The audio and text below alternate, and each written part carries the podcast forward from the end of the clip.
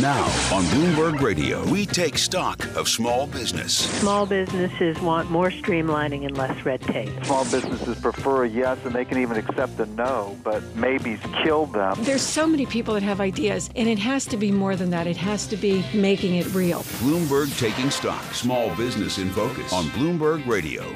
Listen up, all you potential male fashionistas. You know, maybe you don't want to wear the same uniform as everyone else, but you don't want to look like you're trying so hard you push fashion, the fashion envelope, right off the table. We'll enter Flag and Anthem. Subtle, smart, well made style for the kind of guy who values hard work but also knows how to unwind and have a good time. And I think, as though even though I've just met him, that sounds very much like the co-founder and CEO of Flag and Anthem, Brad Gartman, who's joining us now in our New York studio. Welcome. Thank you. So, uh, first of all, what is Flag and Anthem? You have a long career in fashion. We'll get to that. But what exactly is Flag and Anthem? Um, we just, uh, I started this brand last uh, last summer with my partner Azad Mohit.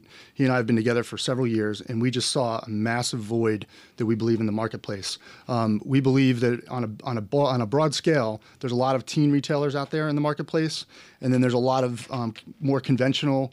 Uh, brands that have been around for a long time, a very a lot of very traditional brands, and we feel for a 25 to 35 year old guy who's just the average guy who's entering into the workforce. Um, he he wants a digestible price point. He wants high quality. He wants a fit that he can uh, that he can understand. We just don't feel like there's been anything introduced in a very long time um, that's going to really cater to the everyday guy in this country and really internationally over the long term. Brad, speak to speak to the issue of price points because I mean mm-hmm. a fifty dollar hoodie, for example, or a fifty dollar shirt, things mm-hmm. like that.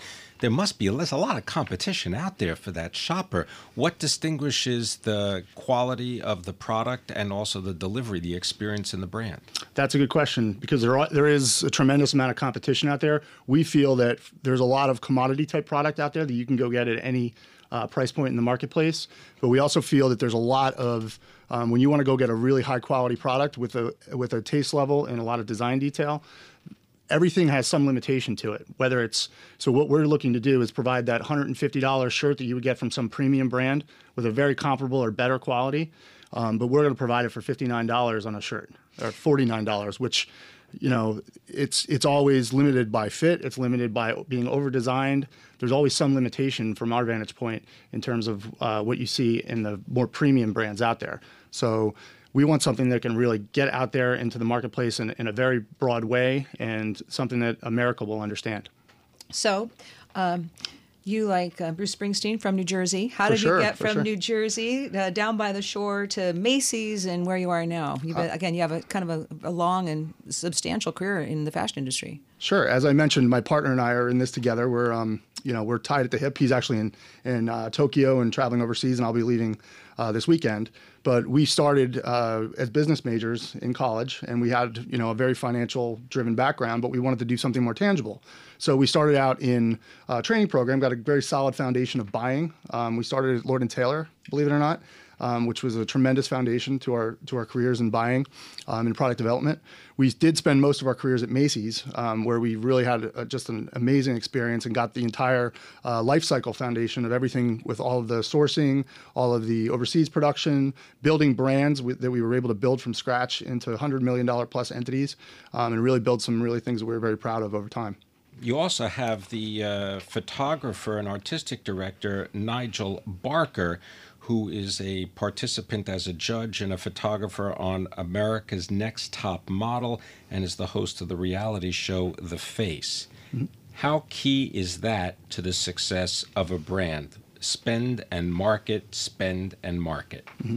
Well, Nigel's involvement has been just uh, a real fortune for us because we've always had a uh, focus on product and being able to sell product. Nigel really elevates just the entire cachet of our brand, his involvement.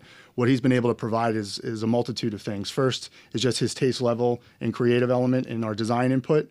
Um, he's his uh, just his photography uh, abilities and, and having his involvement in a lot of our creative assets and our campaigns as we go forward is I can't think of anybody better that we would ever want to um, have as our advocate. Um, a couple other things that, that Nigel will be doing uh, is in the marketplace, really being our advocate and a brand ambassador. So he's been just a real, real um, it's been very fortunate to have him out in the media, where you know wearing our product, having his network of advocates, because they all share a tremendous taste level and very um, very aligned with where we want to go as a brand. So, final question: what, What's your what's your dream? What's your vision? Where can we see Flag and Anthem now, and where is it going to take you? What's, where are you going to take the company? Sure, we just have, we have very broad, very um, big aspirations for the brand. So we've been very fortunate to get a lot of um, big retailers really out of the gate, which isn't your conventional startup brand. Uh, so we've got a diversified approach of retailers. We've got subscription-based um, retailers, we've got online retailers, we've got brick and mortar retailers, uh, both specialty and we're in like the Ron Robinsons, the more cash cachet retailers of the world, um, into the Stitch Fix, which is more of a subscription model, uh, Buckle, Dillard. So we've gotten a nice broad base to start out. Um, but where we want to go is we, we have much bigger plans. We, we foresee this can extend into other categories, accessories, more dress, women's, other categories of business that we all feel um, can really elevate and take this brand to another level. We got to leave it there, but I want to thank you very much. Brad Gartman is the co founder and the chief executive of Flag and Anthem. This is Bloomberg.